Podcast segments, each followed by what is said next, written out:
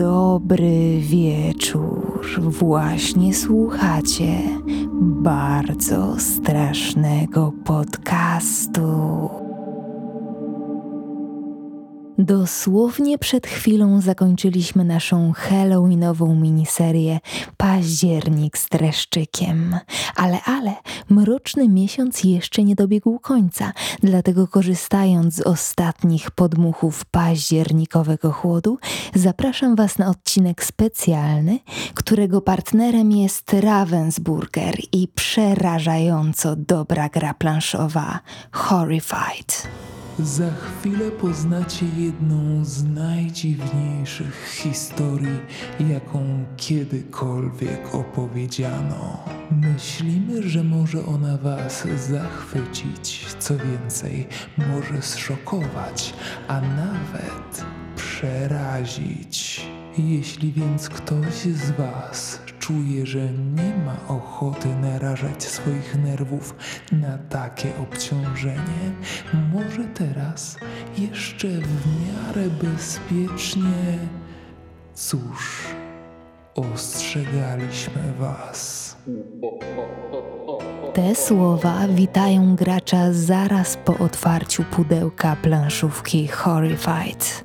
To ostrzeżenie dla nas, fanów mroku, brzmi jak zaproszenie, nieprawdaż? W grze wcielamy się w grupę bohaterów, którzy przemierzają mroczny świat rodem z amerykańskich filmów grozy początku XX wieku, a naszym zadaniem jest przechytrzyć i pokonać prawdziwe gwiazdy horroru. Potwora z Czarnej Laguny, Drakule, Frankensteina i jego narzeczoną, niewidzialnego człowieka, mumię oraz wilkołaka. Horrified to gra kooperacyjna dla jednego do pięciu graczy. Po otwarciu pudełka nieco mniej zaznajomione ze światem planszówek osoby może delikatnie przytłoczyć ilość elementów potrzebnych do rozgrywki, ale od razu uspokajam, że ten tytuł należy do prostych, a reguły gry są zrozumiałe nawet dla zupełnie początkujących graczy. Jeżeli jednak należycie do nieco bardziej wymagających, tu również śpieszę z informacją o możliwości wyboru poziomu trudności. Prosta mechanika gry i kooperacja już same w sobie brzmią jak przepis na udany Halloweenowy wieczór, jednak to, co urzekło mnie w tym tytule najbardziej, to niepowtarzalny klimat starych horrorów. Różnorodność postaci i scenariusze rozgrywki sprawiają, że losowana przez nas historia pochłania nas od pierwszej do ostatniej minuty wspólnych zmagań. Wisienką na torcie za to jest absolutnie przepiękne wydanie, które z pewnością zaspokoi wizualne potrzeby fanów grozy. Zresztą ocencie sami. Link do gry Horrified zostawiam Wam w opisie odcinka, a sama gorąco polecam właśnie te pozycje. Dzisiejszego wieczoru, korzystając z klimatu Horrified, postanowiłam przybliżyć Wam sylwetki najbardziej ikonicznych bohaterów kina grozy, opowiedzieć Wam o genezie postaci i udowodnić, że realne wydarzenia, które stały się inspiracją do powstania fikcyjnej historii, nierzadko są znacznie straszniejsze od najokropniejszego horroru. Gotowi? Zatem rozsiądźcie się wygodnie, zapnijcie pasy, bawcie się dobrze i bójcie się jeszcze lepiej. Wyobraź sobie teraz wieczór nad brzegiem Amazonki. Ciężkie od wilgoci i gorąca powietrze zatrzymuje się w gardle, nie pozwalając złapać pełnego oddechu. Po całym dniu wędrówki przez gęste zarośla marzysz już tylko o śnie. Półprzytomny podchodzisz do linii wody, aby raz jeszcze spojrzeć na zachwycającą królową rzek. Nagle na drugim, ledwo dostrzegalnym brzegu widzisz jakiś ruch. Wytężasz wzrok. Sylwetka nawet z tej odległości nie przypomina żadnego znanego ci zwierzęcia. Zaczynasz nerwowo przeliczać członków swojej ekspedycji, po czym błyskawicznie chwytasz za lornetkę. W półmroku majaczy coś lub ktoś. Dobrze zbudowana, lekko przygarbiona sylwetka. Mężczyzna. Ale co to? Nagle postać odwraca się bokiem i wreszcie dostrzegasz dużą, śliską płetwę wijącą się przez środek pleców od karku aż do kości ogonowej. Dopiero ten niepasujący do niczego element pozwala ci wyłapać inne niepokojące szczegóły. Łuska. Całe ciało pokryte jest ostrą, lśniącą w dogasającym słońcu łuską. Z trudem łapiesz haust powietrza, a kiedy wracasz do obserwowanego wcześniej punktu, po tajemniczym przybyszu nie ma już śladu. To musiało być przewidzenie. Jesteś zmęczony, z pewnością głowa płata ci figle, zachęcając tym samym do odpoczynku. Chwilę później zapadasz w sen. Otwierasz oczy. Nie wiesz, która jest godzina, ale na zewnątrz panuje już mrok. Grobową ciszę raz po raz przeszywa mocne uderzenie w tafle wody. Dżungla nigdy nie śpi. Myślisz lekko uspokajając swój instynkt ucieczki.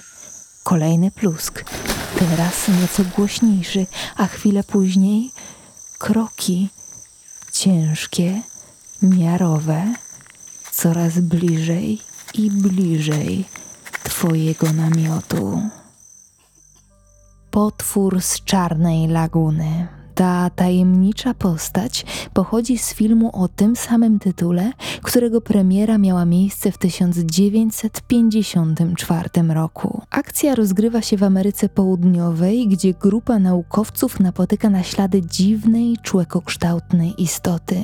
Zaintrygowani tym znaleziskiem wyruszają na wyprawę do Czarnej Laguny, gdzie stają twarzą w twarz z wodną bestią, brakującym elementem ewolucyjnego łańcucha.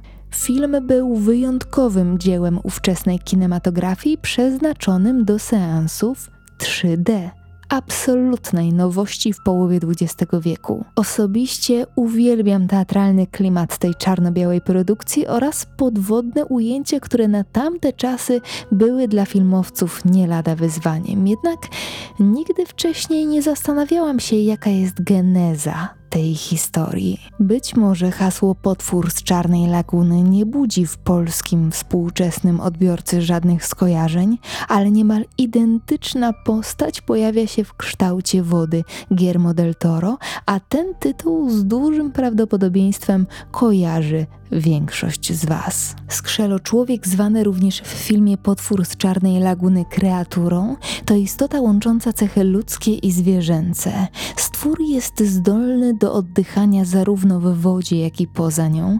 Posiada szerokie dłonie wyposażone w ostre pazury i błonę pławną, zaś jego plecy zdobi długa płetwa umożliwiająca poruszanie się w wodnej toni Amazonki. Jak się okazuje, sama rzeka nie jest bez znaczenia w poszukiwaniach rodowodu tej postaci. Brazylijski folklor wspomina o wodnym demonie, który należał do najstarszych mitów tamtego regionu. Tupi pojawia się w listach misjonarzy z 1560 roku, w których opisują wierzenia w tego, który żyje w wodzie, złowrogiej istoty, która nęka i topi tubylców, chcących przepłynąć na drugi brzeg rzeki. W 1564 roku pojawiły się również wzmianki o wiosce São Vicente, w której rzekomo odnaleziono szczątki tej tajemniczej postaci.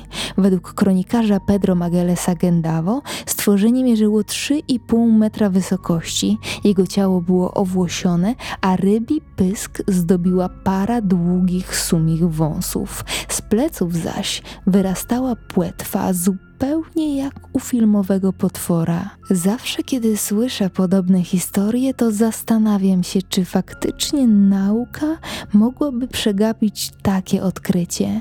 Czy na Ziemi żyją jeszcze gatunki, których identyfikacja wprawiłaby nas w tę cudowną mieszaninę zachwytu i przerażenia? Niektórzy badacze twierdzą, że dotychczas odkryliśmy zaledwie 25% dzikich gatunków żyjących na naszej pięknej planecie, więc kto wie, może już niebawem potwór z czarnej laguny zawita nie tylko w wyobraźni filmowców.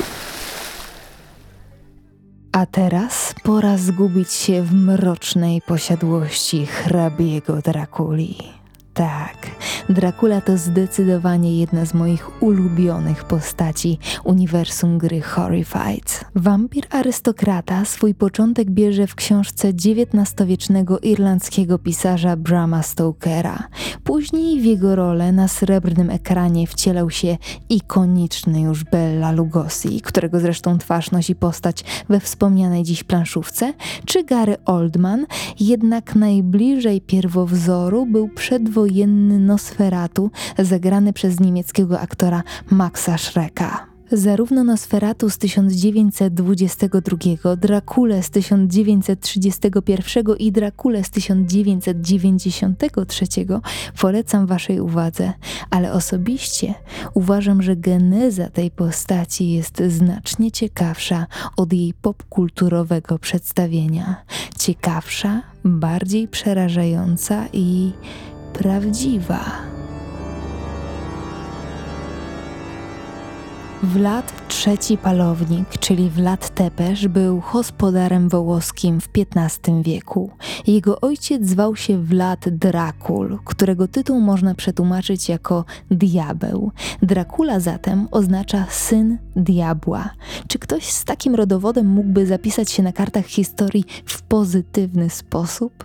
Pomimo tego, że Wlad Tepesz przeżył zaledwie 45 lat, jego okrucieństwo do dnia dzisiejszego budzi wyobraźnię i powszechne przerażenie. Słynny władca zwany był palownikiem, bo właśnie nabijanie na pal upatrywał jako najlepszą formę tortury i kary za niewielkie nawet przewinienia.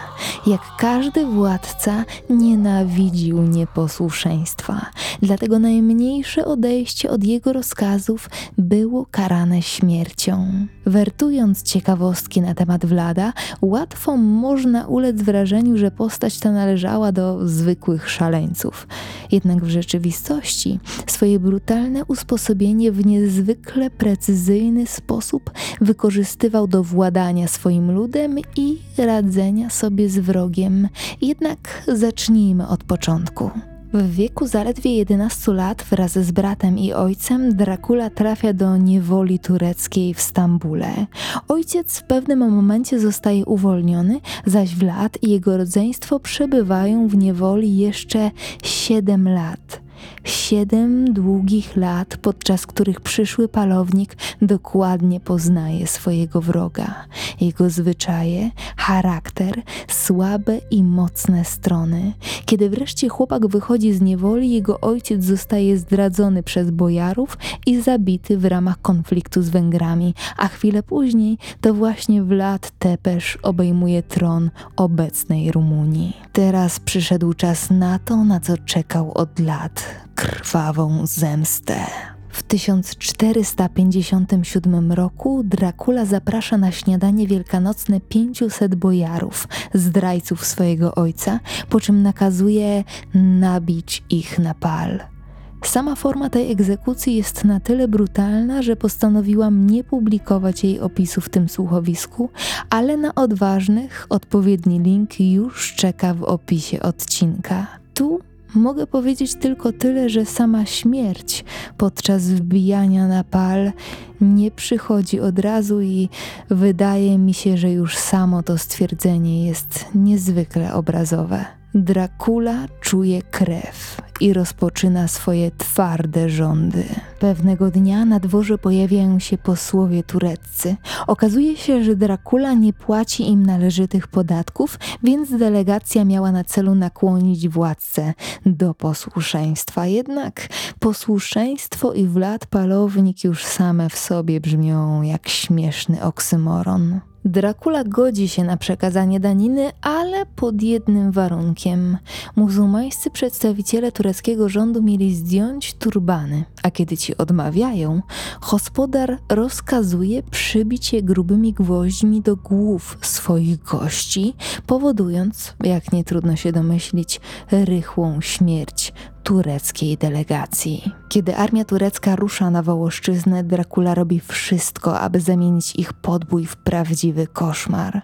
Finalnie sułtan poddaje się, kiedy wkraczając do Transylwanii, widzi plac 3 na 1 kilometra wypełniony całymi zastępami ofiar Wlada Palownika. Pal przy palu, ofiara przy ofierze, smród rozkładających się ciał i morze zakrzepłej krwi. Turecki władca rezygnuje. Nie chce już stawać twarzą w twarz z bestią w ludzkiej skórze. W końcu Dracula w wieku 45 lat wpada w zasadzkę i ginie w nie do końca wyjaśnionych okolicznościach. Jego odciętą głowę zaś nabito na pal. Oczywiście cała historia jest odpowiednio uproszczona na potrzeby tego słuchowiska, ale jeżeli macie ochotę na więcej, to nieprzerwanie zapraszam do sekcji linków źródłowych w opisie odcinka. Pamiętam niedawną rozmowę z moim rumuńskim znajomym, notabene imiennikiem słynnego Wlada, który twierdził, że obecni mieszkańcy dawnej Wołoszczyzny wspominają tego władcę z nieskrywaną sympatią i twierdzą, że mógłby wrócić. Zapytany dlaczego, odparł, że o Drakuli krążą różne legendy, również te dobre, według których za jego rządów państwo rosło w siłę, było bezpieczne, a przestępczość prawie nie istniała, w przeciwieństwie do czasów obecnych. Jeżeli ta historia nie zmroziła was po wizycie nad parnym brzegiem Amazonki, to chyba czas najwyższy na śnieżną zamieć. Pewnego zimowego wieczoru z białego krajobrazu małego sennego miasteczka wyłania się tajemniczy przybysz imieniem Gryfin. Uwagę świadków przyciąga jego zabandażowana twarz, wysoki cylinder i długi płaszcz. Wszystkie elementy ubioru szczelnie zakrywają każdy centymetr jego ciała. Jedyną widoczną częścią jest nos, który jednak przy bliższych oględzinach okazuje się być sztuczny groteskowo przytwierdzony do okrągłych binokli. Szybko okazuje się, że bohater posiadł tajemnicę niewidzialności. Ta historia to literackie dzieło H.J. Wellsa, autora takich tytułów jak Wehikuł Czasu czy Wojna Światów. Osobiście w szczególności polecam Wam tę drugą pozycję. Jego historia doczekała się kilku ekranizacji, a ostatni film o tym tytule, niejako inspirowany opowiadaniem Wellsa, powstał zaledwie w 2020 roku. Pomimo tego, że bohater książki Niewidzialny Człowiek jest kompletną kreacją pisarza, to samo zjawisko niewidzialności jest motywem towarzyszącym ludzkości od wieków. Umiejętność znikania była dla człowieka snem nie mniejszym niż wizja latania, która stała się osiągalna stosunkowo niedawno, więc kto wie, może już za krótką chwilę wszyscy będziemy mogli zasmakować daru niewidzialności. Kolejny bohater jednak z niewidzialnością niewiele ma wspólnego. Frankenstein to zaraz po Drakuli najbardziej ikoniczna postać kina grozy, któż nas nie zna kanciastej głowy posępnego monstrum, dzieła szalonego doktora Wiktora Frankensteina. W tym miejscu puszczam oko do mojej żeńskiej części słuchaczy, bo za tą jakże makabryczną historią stoi nie kto inny jak dziewiętnastoletnia wówczas pisarka Mary Shelley, która w 1818 roku wydała książkę o tytule Frankenstein, czyli współczesny Prometeusz, powołując do życia jedną z najbardziej popularnych powieści grozy. To właśnie ta lektura stała się inspiracją dla filmów i seriali, w których występuje dobrze nam znana postać przerośniętego zombie wskrzeszonego przez uderzenie pioruna. A teraz czas na waszą terapię wstrząsową. Czy wiecie, że istnieje teoria, jakoby źródło tej historii osadzone było w Polsce? a dokładniej w Ząbkowicach Śląskich. Do 1945 roku bowiem właśnie to miasteczko nosiło nazwę Frankenstein. Ale to nie wszystko. W 1606 roku w mieście wybuchła epidemia dżumy, zbierając ze sobą przerażające żniwo w postaci dwóch tysięcy ofiar. Choroba pojawiła się znienacka, przypominając biblijną plagę, której mimo usilnych starań nie dało się zatrzymać. Władze podjęły śledztwo, na wskutek którego pojmano szajkę grabarzy, którzy wykopywali skażone zwłoki i preparowali z nich proszek, który umieszczali na klamkach, kołatkach i domowych progach. W ten sposób choroba rozprzestrzeniała się w zastraszającym tempie, przynosząc branży pogrzebowej pewny i szybki zysk. Schwytanych przestępców spotkała straszliwa kara uwieczniona na rycinach czasopisma Nive Zeitung. Według archiwalnego wydania gazety mężczyźni byli torturowani i umierali w straszliwych mękach, które miały być karą za sprowadzenie plagi na miasteczko Frankenstein. Cała dosyć makabryczna historia, rzecz jasna, znacznie ewoluowała w wyobraźni mieszkańców i do dziś w Ząbkowicach Śląskich można usłyszeć o potworze żyjącym na zamku, który ponosi odpowiedzialność za dwa tysiące ofiar straszliwej choroby. Musicie przyznać, że zbieżność tych dwóch historii jest piorunująca. Łączy je nazwa, wykorzystanie ludzkich zwłok w niecnym celu i nieszczęśliwy finał. Jednak do dziś nie wiadomo, czy młoda pisarka miała styczność z wstrząsającą anegdotą z odległego państwa. Co powiecie na małą wycieczkę do Egiptu? Kolejna przerażająca sylwetka, którą chciałabym dziś omówić, to Mumia. Postać z czarno-białej produkcji pierwszej połowy XX wieku o tym samym tytule.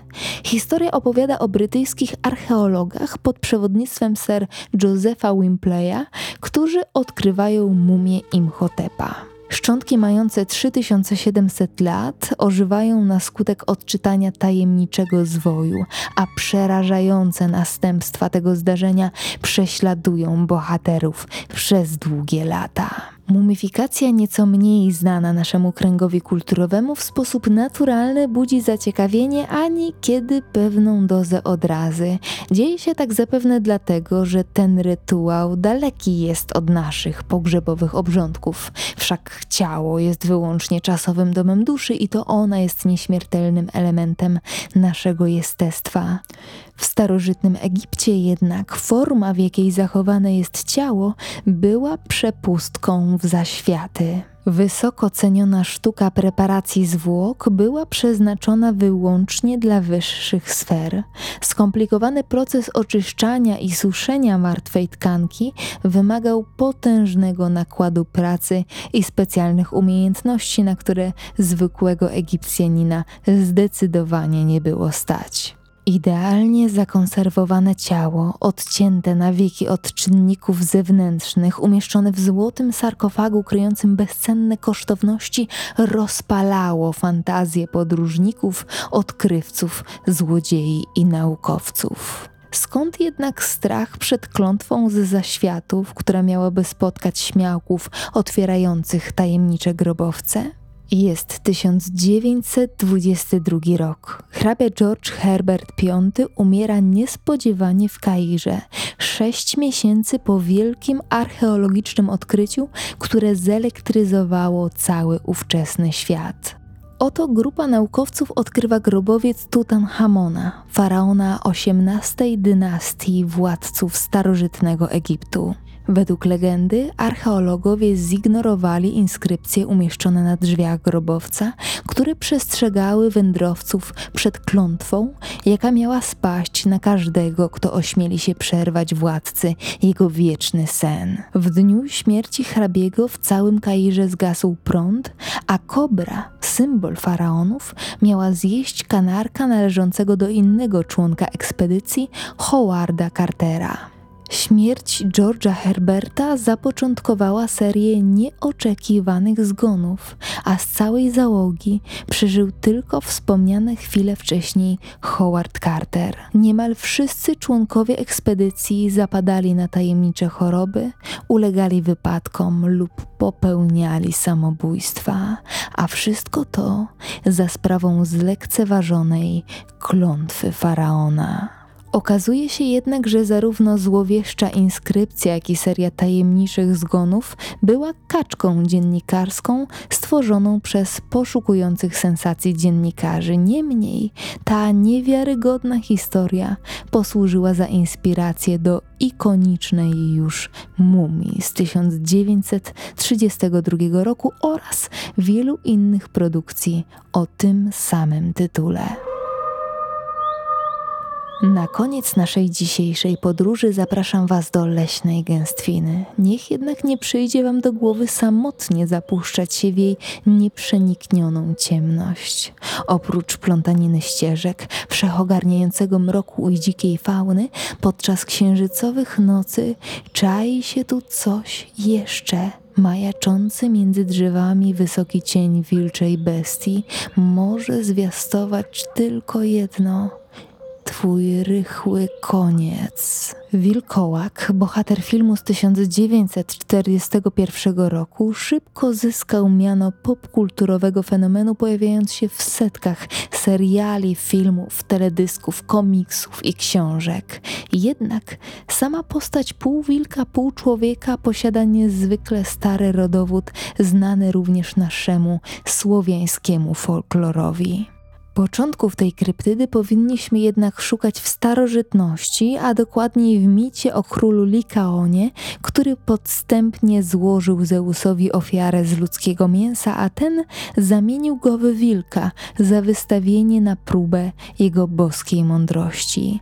Odmian tego mitu jest kilka, ale ich finałem zawsze jest przemiana w dzikie zwierzę. W średniowieczu wilkołactwo było częstym motywem legend, podań i literatury dworskiej. Przemiana miała nadawać człowiekowi nadludzką siłę w walce. W nowożytności zaś wilkołakiem stawała się osoba, która zawarła pakt z diabłem, oddalając się tym samym od nauk Kościoła.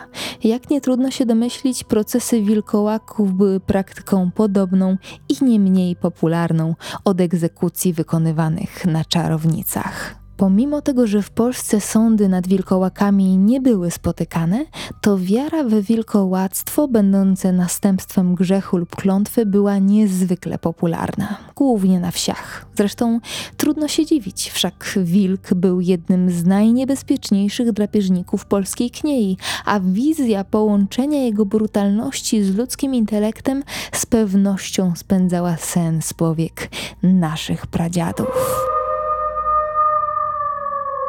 Tu kończy się moja dzisiejsza opowieść o korzeniach popularnych strachów. Każda z omawianych postaci stała się ikonicznym symbolem popkultury i najciemniejszych zakamarków ludzkiej wyobraźni, pierwotnego lęku, który niespodziewanie zyskał kształt, imię i tożsamość.